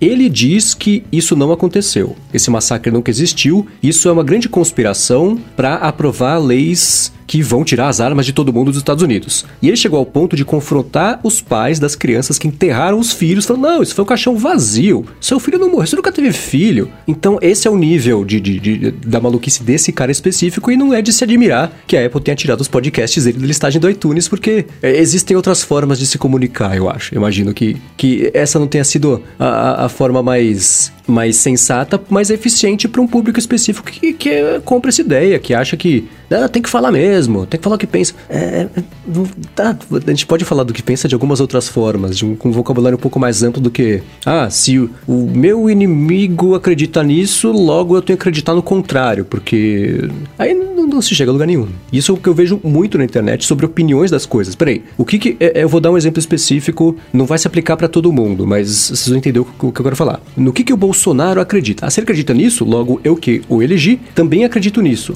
Sem, sem questionar, sem estudar sobre o que, que é, ou então ao contrário. Ah, no que, que o Lula acredita? Ah, se ele acredita nisso, logo eu tenho que acreditar ao contrário, porque o Lula é um escroto. Então eu E aí, não se posso você acreditar na mesma coisa que ele. uma coisa, né? Por exemplo, tem muita gente que já, já colocou eu numa caixinha, o Marcos numa caixinha, Uhum. o Coca numa caixinha, porque se você fala uma coisa que concorda com o cara que você não gosta, você coloca aquela pessoa na caixinha de quem você não gosta e a- aquela pessoa vira o inimigo, né? Exatamente, exatamente. Então é esse, esse, essa atitude reducionista da personalidade da pessoa, que você identifica ela se ela está de acordo ou não com o seu time, se ela não estiver, logo ela é seu inimigo, e, e claro que ela é, sei lá, comunista, socialista, alguma coisa ista. Então é. é aí, Taxista. Na verdade, ela- a pessoa fica invalidada, né?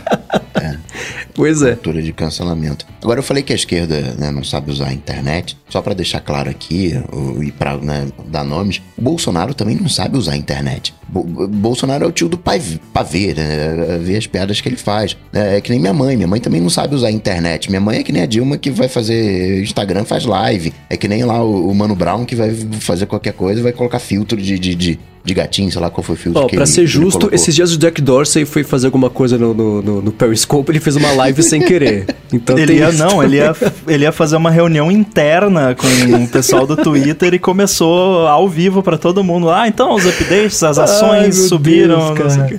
Não, eu, eu- eu tô pontuando isso porque a gente acha que o, o Bolsonaro é, o- é o- é o rei da rede social e não, ele é só extremamente bem assessorado. Né? Ele é um, um- um coroa digital, né? Como né, boa parte da- das pessoas da idade dele. Né? Mas Coca, É- você descreveu muito bem, porque eu tava vendo umas notícias esses dias, nem lembro que notícias eram, mas eu tava sentado ali com meu celular na minha mão e eu cheguei a essa realização, eu coloquei a mão na minha testa e eu, eu falei, nossa, o Brasil elegeu o tiozão do pavê. Que é, Tiozão é do churrasco, muito, cara. É, é muito aquele tiozão do churrasco, sabe? É exatamente isso. Ah, chega desse assunto, vai. Chega. Ah, que bom, vamos falar de uma coisa pior ainda, IGTV. Ô, vai deslanchar agora, então? o quê? A IGTV? Ah, então, nessa semana aconteceram duas coisas. A primeira foi que o Instagram anunciou que ele vai começar a colocar anúncios na IGTV. E a segunda coisa ficou foi assim: nossa, ainda existe IGTV, né? Verdade. É uma coisa que não vingou, né? Eu sou só eu que não uso porque eu que não uso. Cara, pra mim o IGTV foi aquele botão chato que eles botaram que eu sempre tocava nele quando queria tocar nas mensagens, aí depois eles tiraram. Cara, eu, eu tento usar, vou ser bem sincero, eu tento. Mas eu acho a interface péssima. E aí a central de controle, como é que tá? Ah, não tá, né? Tá, tá beleza. Cara, ele é. ele- eu nunca abro o Instagram na intenção de assistir um conteúdo Isso que eu ia falar. mais longo do que 30 segundos. Então, mas eu, eu, eu- eu pensei muito sobre isso. É, e, por exemplo, eu, eu também não abro o YouTube na intenção de assistir alguma coisa muito comprida, porque eu não sou o cara de vídeos mesmo, né? Eu gosto mais de áudio. Mas eu acabo ouvindo bastante coisa no YouTube porque eu assino o Premium e eu posso ouvir como, como se fosse uma música, né? Eu deixo rolando ali o vídeo de fundo com alguém falando alguma coisa e tal, eu consigo ouvir. O Instagram não te permite fazer isso, né? Então ele, ele, você tem que dar 100% da sua atenção para aquilo que você tá fazendo naquele momento, né? Porque é assistir aquele videozinho. E como a interface é estranha, você não consegue. É é difícil de procurar as coisas e tal. Cara, sei lá, eu, eu- acho que perde. eh, Hoje em dia você tem tanto controle sobre o que você quer assistir que a hora que você entra num lugar que você não tem esse controle, a não ser que você faça mil passos, entre na página da pessoa e veja o post específico que tem o vídeo que leva pro que você quer ver, tá ligado? É, é, é ruim, saca? Se desse pra botar o vídeo em picture in picture enquanto eu continuo navegando nas fotos, Uhum. Talvez eu usasse um pouquinho mais, porque eu botaria, colocaria. Porque eu uso o Instagram quando eu tô de bobeira, não, não é uma coisa que eu fico ali no, no app por horas, então seria mais útil. Eu vejo o Instagram como esse depósito de vídeos longos que não cabem no feed. né? O cara, por algum motivo, fez uma live que deveria ter sido no YouTube, só pra, só pra constar. Mas o cara fez lá um vídeo longo e vai ficar ali no feed. Não, joga. É uma. Tipo uma gaveta, uma segunda. Uma segunda área pra esse tipo de, de conteúdo. Mas tem esse problema que o Rambo falou, né? Você. Ah, vou passar aqui três horas no Instagram. Não, você vai lá. Ali o, é o tempo do elevador do, do Mendes pra não conversar com ninguém. Show. Não, e até porque.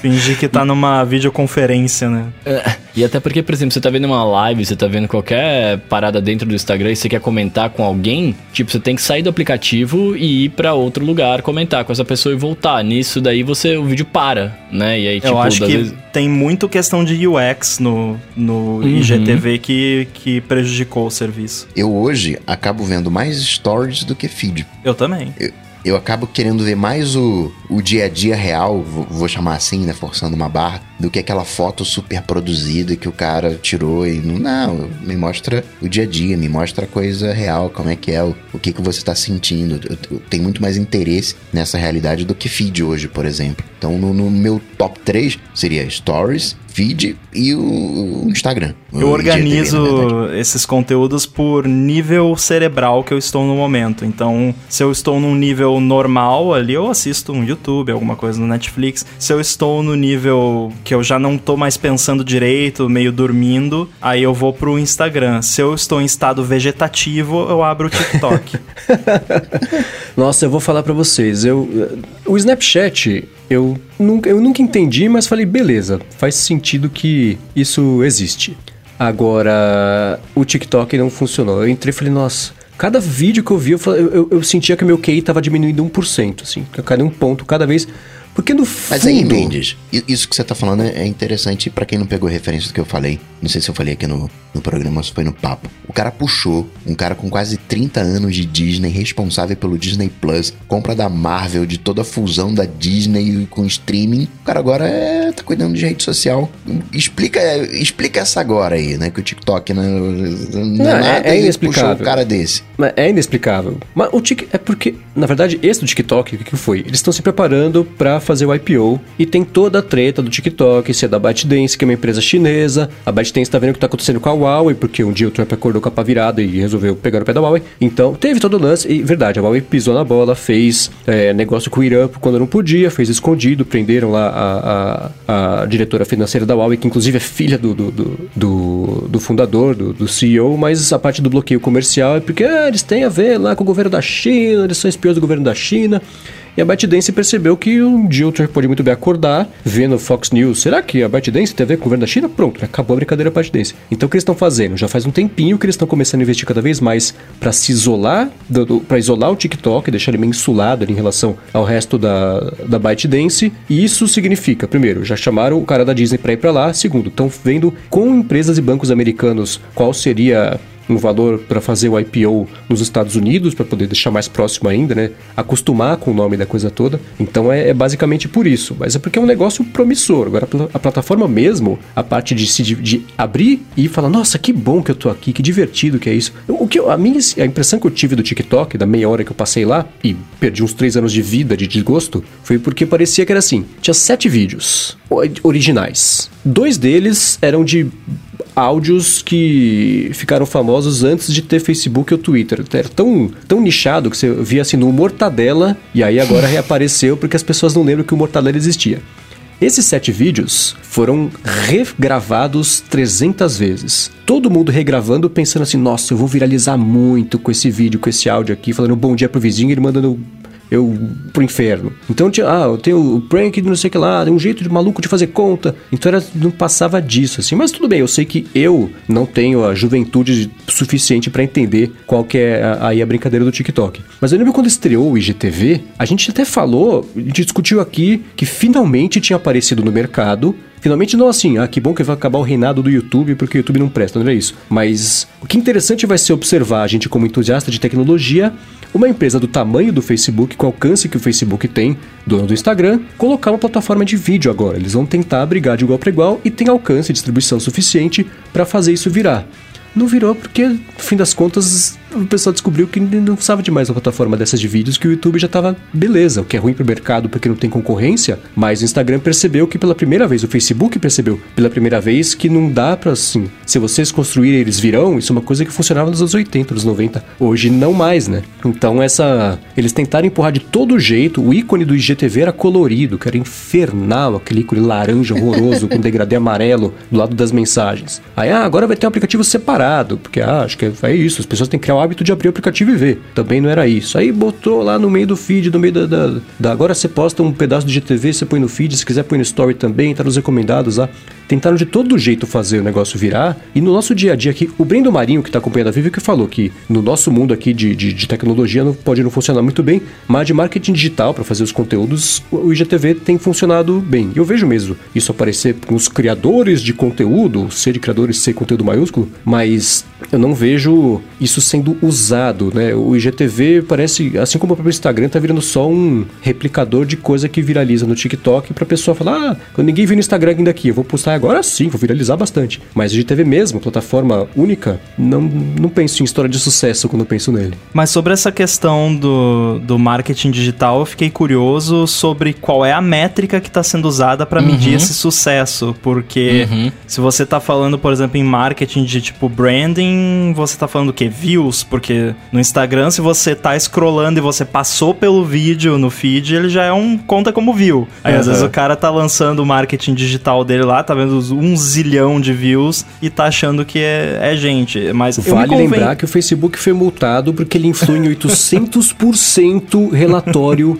de visualização de vídeo na plataforma. Teve empresa inteira que só investiu em vídeo por causa disso, faliu, e o YouTube falou: Puxa, foi mal, a gente pôs uns zeros a mais aqui, foi sem querer. É. Então tem isso. Eu me convenci durante essa gravação aqui que o problema do IGTV é de experiência do usuário. Acho que se eles tivessem, me deixa colocar no Watch Later, deixa fazer playlist, cria um Não, aplicativo não, não, para Apple TV. O problema é o seguinte: vídeo tem que estar na TV. E não tem aplicativo do IGTV na TV, então ninguém assiste. Faz sentido, faz sentido. Pra, pra Exceto mim faz todo sentido.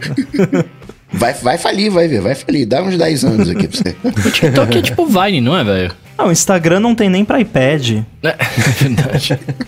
Agora, Mendes, eu tenho uma pergunta pra te fazer. Você É. disse outro dia que algumas reuniões poderiam ser um e-mail. Eu tenho notado, não sei se vocês têm notado, que tá tendo uma profusão de geração de conteúdo. Tá todo mundo gerando conteúdo, todo mundo fazendo live, que é ótimo, não isso não não- longe de ser uma crítica, mas é a, o- o- a minha falta de tempo pra consumir tanto conteúdo que tá sendo gerado, tanta live que tá sendo feita.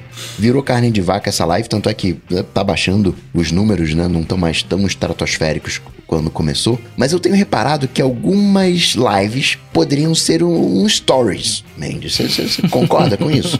Eu concordo. É, tudo sempre poderia ser uma coisa muito mais resumida se as pessoas tivessem esse poder de, de, de, de, de- de resumir mesmo. No vocabulário tá uma beleza agora, essa hora da madrugada. Mas é isso, é a reunião que podia ter sido um e-mail, o e-mail que podia ter sido uma mensagem, a ligação que poderia ter sido nada, porque nem precisava ligar. Sempre tem isso. Isso de lives é.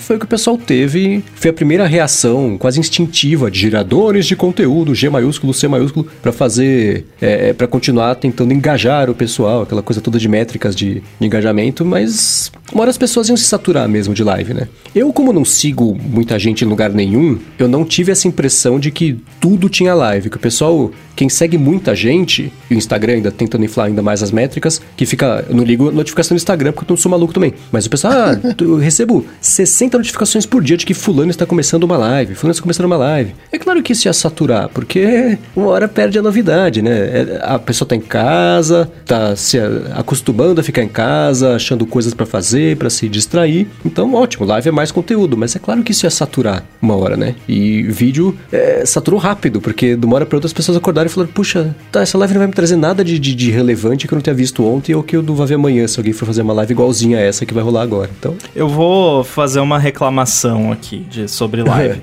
É, primeiro que eu concordo com o Coca, que acho que tem muita live acontecendo que não precisava acontecer, mas tudo bem, eu não sou obrigado a assistir, quer fazer, faz. É, mas o maior problema que eu tenho é que já é difícil, é difícil você produzir um vídeo com qualidade. Até a gente comentou aqui num outro episódio que num vídeo mais importante é o áudio, porque se você uhum. for assistir, nós estamos fazer, falando mal de live, fazendo uma live agora. é, gerando conteúdo. É. Se você for ver esse vídeo, a versão em vídeo no YouTube, você vai ver que a qualidade do vídeo não é lá essas coisas. O Marcos parece que tá filmando com uma batata. É, mas o áudio bom ajuda e você acaba assistindo. Mas então, enfim, o ponto é: já é difícil você produzir vídeo com qualidade. Você fazer um vídeo ao vivo com qualidade é mais difícil ainda. Então eu vou assistir, às vezes, de curioso, alguns desses conteúdos. Geralmente estou sentado na TV, no, no YouTube, e é muito ruim. É horrível. É metade do tempo é a pessoa falando: Estão me ouvindo? Vocês conseguem me ouvir? Eu tô no ar? É, é, metade do tempo é isso. O Masterchef tá fazendo live agora, toda, toda quarta de noite, inclusive, ó, competindo com a gente. E eu achei super. Pô, vai ser, porque é no canal oficial lá da Band e tal. Pensei, pô, vai ser um negócio produzido, né? Não, é a Ana Paula Padrão com AirPods na, na casa dela. E, e, aí, assim, e a parte interessante da live, ela é pré-gravada. E aí, sim, é bem produzida, editado, filmado tal, perfeito. Aí o que que eu, o que que eu passei a fazer? Tem umas duas horas de duração a live. Eu pego depois a versão, né, que eles liberam depois, vou passando rapidinho. Quando chega na parte pré-gravada, gravada, eu assisto, aí volta pra parte ao vivo que não tem graça nenhuma, é só bate-papo com qualidade ruim. Eu pulo até a próxima parte e eu vou fazendo isso. Então, o meu maior problema com as lives é que a qualidade é muito ruim. Não, o Faustão, que é o Faustão, sei lá, acho que o programa dele é gravado até hoje. Bem que agora não, não tá tendo programa. Tirando a qualidade do Faustão, não é isso. Mas é, é difícil de você tá engajar. Sim, ele grava de casa, cara. Tá, tá gravando? Aham, uhum, grava de casa. Mas o, sei lá, uns dois anos atrás, lá quando era gravado lá, gravava lá, passava no, no domingo, é difícil de, de fazer. E tem uma outra coisa também que os cantores estão começando a perceber que faço aqui uma live. Semana que vem eu não posso fazer uma live igual, porque se eu fizer uma live igual da semana passada, a galera vai assistir da semana passada. Então já tá gravada a live, não preciso fazer de novo. Não é que nem um show que você repete toda semana, né? Live é um. É um, é um fica gravado, é, é, é outra vibe. Isso é uma coisa que eu sempre tive com relação a conteúdo ao vivo na internet. Eu acho que o conteúdo para ser ao vivo, ele tem que ter uma vantagem dele ser ao vivo, como por exemplo, interação com quem tá assistindo. E quando não tem isso, não tem por que ser ao vivo. Grava, produz, edita e lança, que aí a pessoa assiste quando ela quiser. E o grande, o grande problema que eu. Problema não, né? Mas sei lá, o, o, o, o grande, sei lá, fenômeno que acontece com as lives que a gente vê hoje é que, tipo, por mais que né, todo mundo pode fazer lives e, e afins, é, às vezes você não tem conteúdo para fazer uma live, né? E, e, trocar essa ideia com a galera e fazer essa interação. Aí faz uma story. Pois é, pois é, exatamente. mas é, é, isso que, é isso que tem rolado, né? A gente vê. Ou não faz nada, você não tem nada não faz dizer, nada, tá tudo ficar bem. quieto, não é, tem problema. É. Exato, exato. A gente tá com uma epidemia de live, né? Além da epidemia de coronavírus. É, tipo, é que eu, eu entendo a galera que, que tá em casa e, né, e não tem nada para fazer e etc, e quer fazer alguma coisa, e aí acaba, tipo, a interação social hoje, por enquanto, nesse momento agora é essa, né? Você ir lá fazer uma live, tipo, é o mais perto de estar ao vivo com alguém que você vai ter, né? Mas, mas mesmo assim, tá ligado? Tipo, de repente, não, você não precisa fazer uma live, você pode fazer uma call, né? Você e, e as três pessoas que você quer trocar ideia, tá ligado? Tipo, sei lá. Sabe qual é o problema da epidemia de live? É que agora as pessoas estão chamando call de live. Eu vou fazer uma live ali com meus colegas. Aí eu, é, vocês vão transmitir no YouTube? Como é que é? Muito bem, vamos pra LODT? Bora. Bora. Beleza, é o seguinte, a LODT é a parte que você que escuta aqui o episódio pode interagir com a gente. Se você tem uma pergunta bacana, uma curiosidade que você quer que que você quer resolver, quer tirar sua curiosidade, manda pra gente um tweet com a hashtag AloDT. Não, não, que não, ela não, cai não, no não, nossa... não, não, não. Oi, com a tralha Alô Com a tralha, isso. Aprendemos na semana passada que ela cai na nossa planilha aqui, a gente pinça algumas para responder o finalzinho do episódio, e foi isso que o Peterson Pinheiro fez. Na verdade, ele tá aqui acompanhando ao vivo na, na, na live ou na call, não sei mais, mas ele tá aqui acompanhando ao vivo, e ele falou o seguinte, como é que pode um app tão tosco como o Zoom enriquecer o idealizador tão rápido, né? Da noite pro dia o cara ficou rico, ele falou assim, será que os apps existentes são tão ruins que não conseguem barrar uma solução tão mal feita quanto essa? E aí? Eu já falei aqui qual é o segredo do Zoom, né? O segredo do Zoom é que você clica no link e você tá na call. ou na live. Funciona. E acrescento uma outra coisa. Não foi da noite pro dia. O Zoom existe desde 2011, tá na bolsa desde, sei lá, 2013, 2014, sei lá quando que entrou na bolsa. É, é um, é um processo antigo. Empresas usam o Zoom exatamente por isso que o Ramo falou, por essa facilidade. Você tem empresas grandes, multinacionais, com 20, 30 mil funcionários e todo mundo tem uma continha de, de, de, Zoom. Vai ver o preço de uma continha de Zoom, por mais que tenha desconto de lote, aquela coisa toda. Vai ver o, o, o tantão de grana. O Zoom, ele já era grande, ele agora só ficou famoso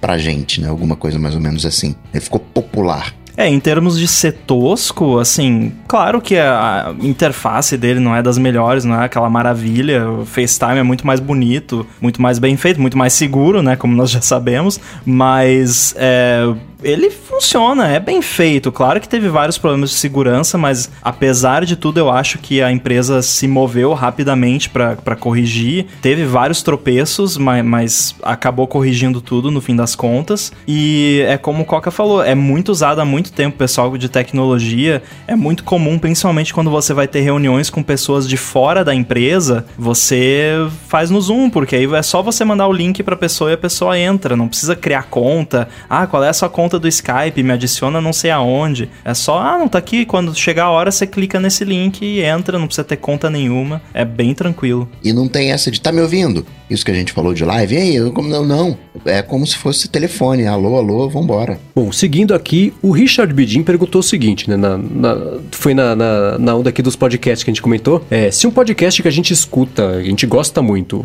se tornasse, por exemplo, exclusivo do Apple Podcasts, ele quer saber se a gente deixaria de escutar pelo princípio da liberdade de podcasts, ou se a gente fala isso do Spotify, por exemplo, porque a gente não gosta muito do Spotify. Ah, cara, eu acho que eu, eu, eu deixei bem claro, né, a minha, minha falha de caráter aqui das outras vezes. então, tipo, eu não, não deixaria de ouvir. Claro, é, é, até porque eu, eu, meu aplicativo de podcasts é o, é o nativão, que é o Apple Podcasts, né? Então estaria lá pra eu ouvir. Mas não, cara, se o conteúdo é legal, é, rele é relevante, e aí eu, e eu senti que o conteúdo, por ser pago, né? Pelos caras pagarem pra ser exclusivo lá, é, não, não é uma puxação de saco, eu, eu ouviria de boa, sem crise nenhuma. Até no próprio Spotify. Eu acho que eu ficaria esperando um amigo meu fazer uns Pot Buddy, que puxasse os, os, podcasts do, do Spotify, colocasse uns videozinhos assim, né, umas animações e tal, e distribuísse no meu player de podcast. Só uma ideia. Cara, eu não ouviria, porque o meu problema é fugir do meu workflow de ouvir podcast. Eu ouço podcast no Overcast com o Smart Speed ligado e é isso. Não, se, se eu não puder ouvir dessa forma, eu não escuto. Sou birrento mesmo. é, eu também deixaria gostaria de ouvir. Mas hoje, hoje você ouve pelo Overcast e tal, pá, mas ele puxa do Apple Podcasts, né? Não, é, ele puxa do feed. Do, do é. O Overcast tem o diretório de podcasts dentro dele que vem do diretório do iTunes. Mas uhum. a forma como o Overcast funciona é como qualquer player de podcast que uhum. segue o padrão. Você tendo o link do, do feed, você cola lá e escuta. Não precisa estar tá no Apple Podcasts, não precisa estar tá em lugar é. nenhum. Não, eu perguntei isso porque se ele virasse exclusivo, ele não teria mais feed, né? Você teria que usar o aplicativo é. para escutar. É, entendi. É, é que é o caso do, do Spotify, inclusive, né? Lá não tem feed de Spotify?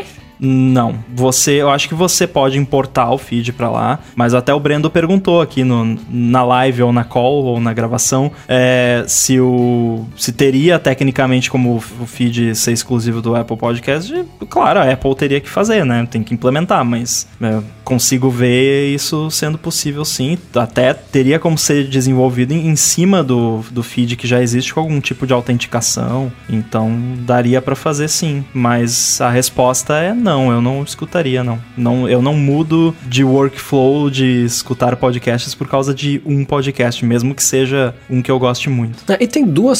São duas questões diferentes aqui. Eu, eu concordo, minha, minha atitude é a mesma por, pelo mesmo motivo. Eu não mudaria pro Apple Podcasts para escutar o meu podcast favorito do mundo, porque eu não vou trocar de aplicativo. Não importa quão legal o podcast, eu vou continuar escutando do meu jeito os que sobraram. Então, não é pelo princípio moral de boicotar o podcast que virou é, é, é privado, né? nada disso. Eu acho que é, é, é, eu sinto pelo mundo de podcasts quando coisas tipo o podcast mais famoso do mundo, que é esse do Joe Rogan, mais escutado com 190 milhões, acho que, de downloads, é, ele acaba indo pro mundo privado porque é um, um caminho que a gente explorou várias vezes aqui, que, que a gente concordou mais ou menos, que não é o, o, jeito mais promissor de você levar esse mercado. Mas eu não deixaria de escutar por causa disso. Eu não deixaria de escutar pelo mesmo motivo que eu não vou escutar o podcast mais legal do mundo só no Spotify, porque eu não vou usar o aplicativo do Spotify só para isso, assim como eu não uso para ouvir música. Então é mais pelo, pela mudança de hábito, como diria o Bill Goldberg, do que pela, pelo princípio aqui de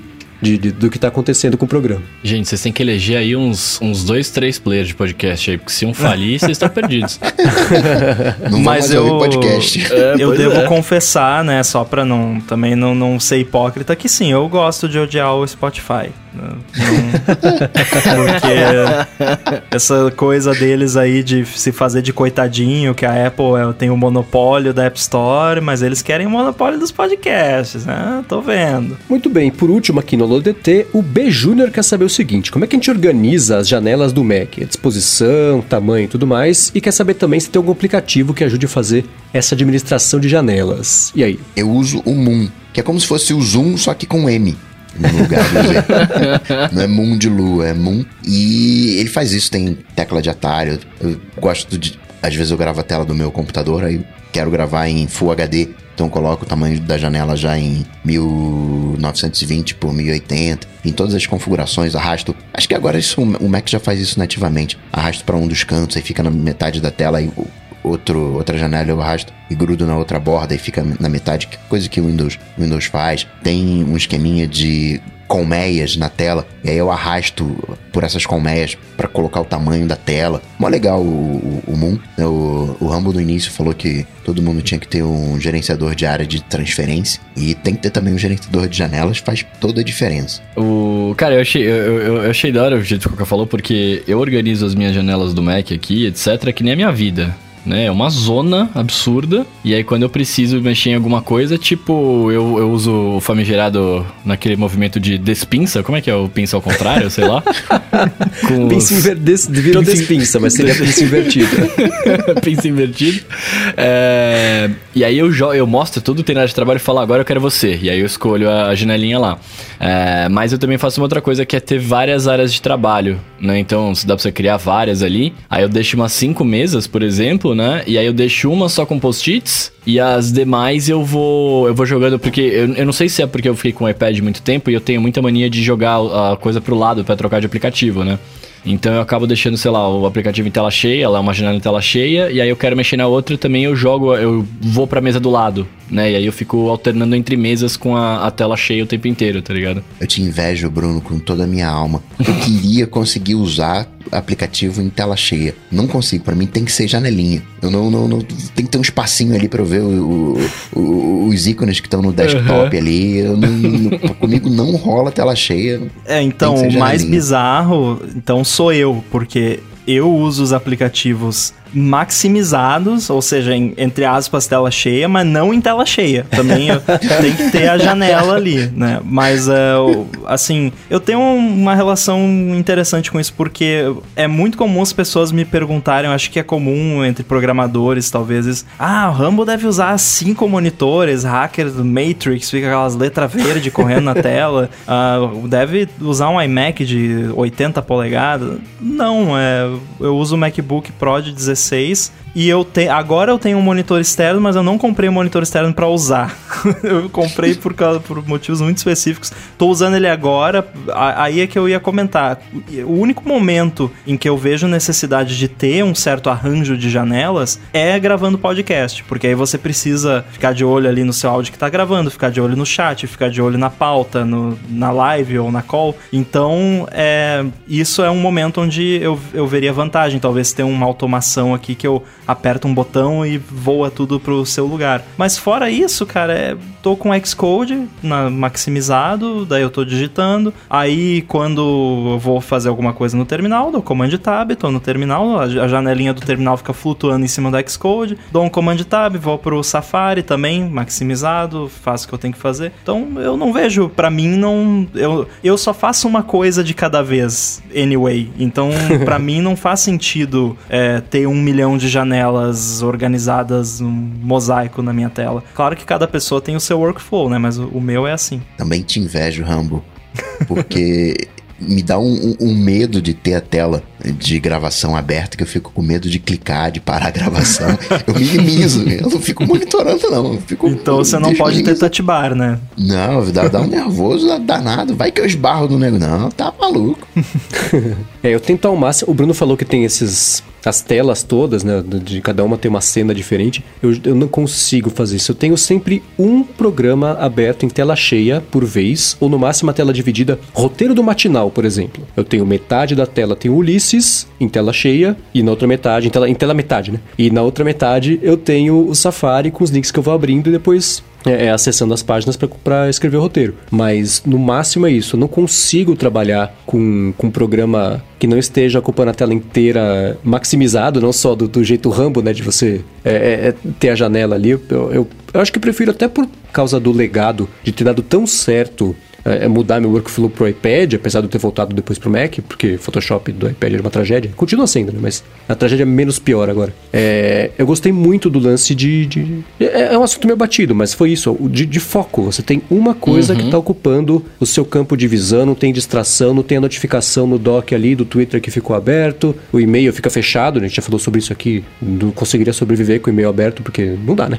Então, é sempre um ou dois programas no máximo abertos em tela cheia para conseguir ter foco no que eu estou fazendo. Então, eu sempre tenho duas, duas telas abertas no Mac. Um que é o desktop, que não dá para tirar, e o outro é ou uma coisa ou as duas coisas juntas ali em tela cheia no, na segunda, segunda desktop, segunda mesa, sei lá como é que chama isso aí, segunda cena. Mesa. No o termo é técnico é Space. É... Space, que eu tava querendo lembrar. Eu até comentei, eu uso muito o comando de esconder outros no Mac, que é Command Option H. Você tá num app, você aperta isso, ele esconde todo o resto, fica só aquele Olha, app. acabei de fazer isso. É, e eu tenho Eu não sei onde um... foi o resto. Como é que é eu só recupero? É só você clicar no ícone no dock ou usar o Command Tab. É, e eu também uso muito os Hot Corners. Eu tenho o canto superior direito, quando eu vou nele, ele esconde tudo, mostra o desktop para poder arrastar arquivo e coisa. Mas ah, eu tá, tenho. Pensei um... que era pra quando entrasse alguém na sala. Também, também, também. E eu tenho esse sentimento do, do Mendes aí também, de bagunça também. Eu não gosto, assim, eu, não consigo trabalhar direito se a minha mesa física tá muito bagunçada e também uhum. se o meu desktop do Mac tá muito bagunçado. Mas esse lance de entrar alguém, eu já contei para vocês, né, do, do truque lá do, do meu colega para não participar da ginástica laboral. Ou uhum. não? não. Qual o truque? Vou contar aqui então. Você, quando você estiver numa call, ou pode ser numa live também, você você tá ali com o Google Meet ou o Zoom aberto, você grava a tela do Mac e aí você salva essa gravação de tela. E aí quando você tiver, você vê que você vai ser importunado por alguém, você abre a gravação de tela e bota os AirPods e faz de conta que tá numa call. Olha. Eu tenho um colega que fez isso para não participar da ginástica laboral. Ele tinha um arquivo na pasta Movies chamado não posso.mp4. Que da hora. Ginástica laboral é uma coisa que felizmente nunca tive que passar por isso. Nossa, eu Mas já, isso... velho. Eu já, e eu, eu, é fiz, é eu fiz em consideração a pessoa que tava lá, porque eu vi que ninguém queria e eu fiquei com Dá muita pena, dó. né? A pessoa é, vem toda animada, não. vamos lá, né? Eu fiz a primeira vez, aí na, da segunda em diante eu só olhava com a cara fechada assim, a pessoa nem olhava para mim. O Rambo é. falou de Hot Corner, eu uso na direita em cima, mas é para desligar o. o para pôr. É um, um, fast sleep, sei lá, para desligar rapidinho ali. O Mac, se eu vou levantar, vou fazer almoço, para deixar ele aberto pra fazer o que tá fazendo, mas desligar o monitor. É, o Michel Flyford aqui perguntou como é que é esse negócio de fechar tudo com o canto superior direito. Nos ajustes do Mac, você tem. É, acho que é, é, na parte de, de, de, ajustes do monitor mesmo, em screens, É na é parte de Mission Control. Acho que é Space, é. Ah, Mission Control. Tá. Então tem isso, você consegue é, cadastrar ações específicas para acontecer acontecerem nos quatro cantos, cada uma com uma ação diferente para um atalho para fazer coisas. quatro ou cinco ações. São quatro ações. São quatro, é uma para cada canto da tela. Eu tenho aqui, se alguém quiser copiar, canto superior direito desktop, canto inferior direito mission control, canto inferior esquerdo janelas do aplicativo e canto superior esquerdo para iniciar o protetor de tela. Vocês usam Mission Control? Pergunta do, do Marcos, do LDT aqui. Eu uso quando eu Pra quero. Ah, se eu tô com mais, né, alguns aplicativos abertos, eu quero rapidamente achar uma janela ali, às vezes eu uso. Ah, Não é eu acabei algo de descobrir. frequente. Eu acabei de descobrir como chama, o que, que é o Mission Control. Eu uso todo, toda hora. Eu não sabia que ele chamava Mission Control.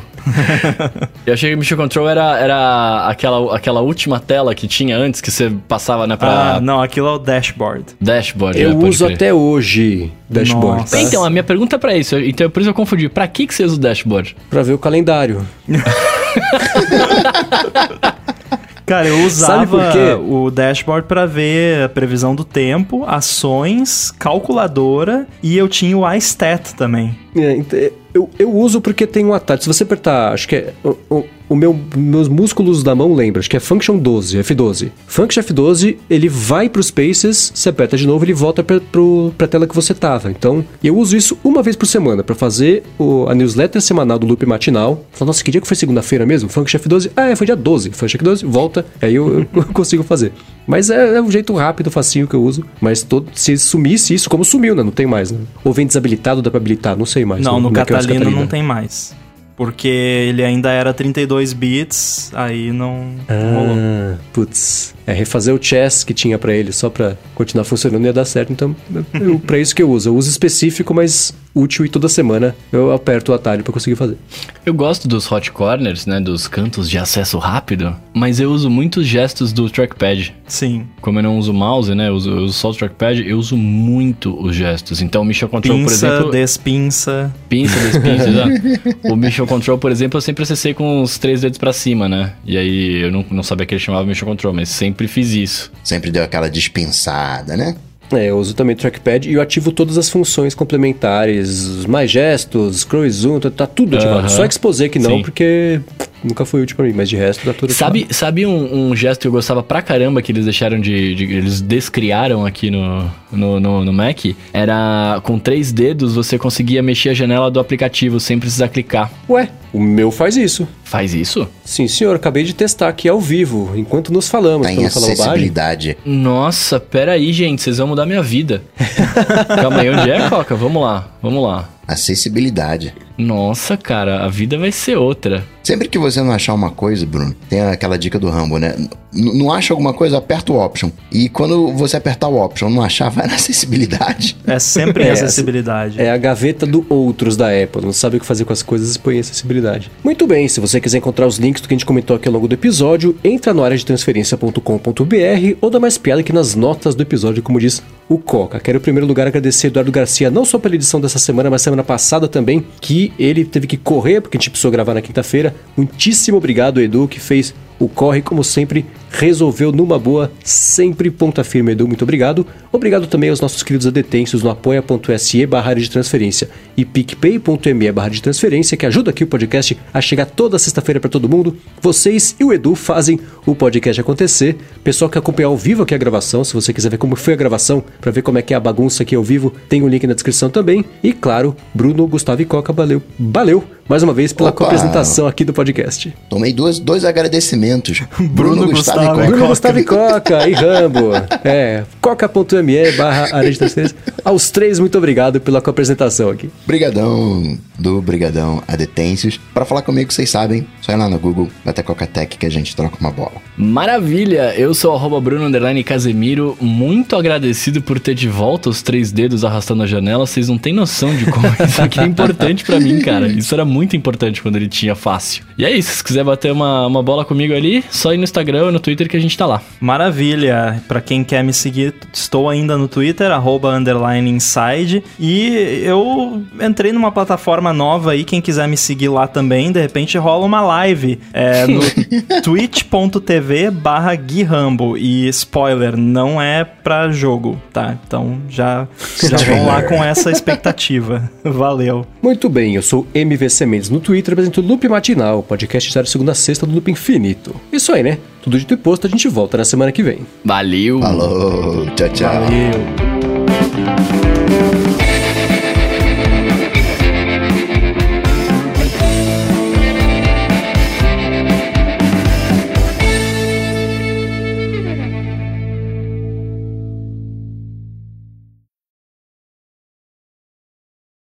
Eu acho engraçado quando pegam, um, por exemplo, um MacBook. E aí não querem mostrar que é um MacBook. Aí colocam um, um adesivo redondo, É. prata, que não bate a cor em cima da maçã.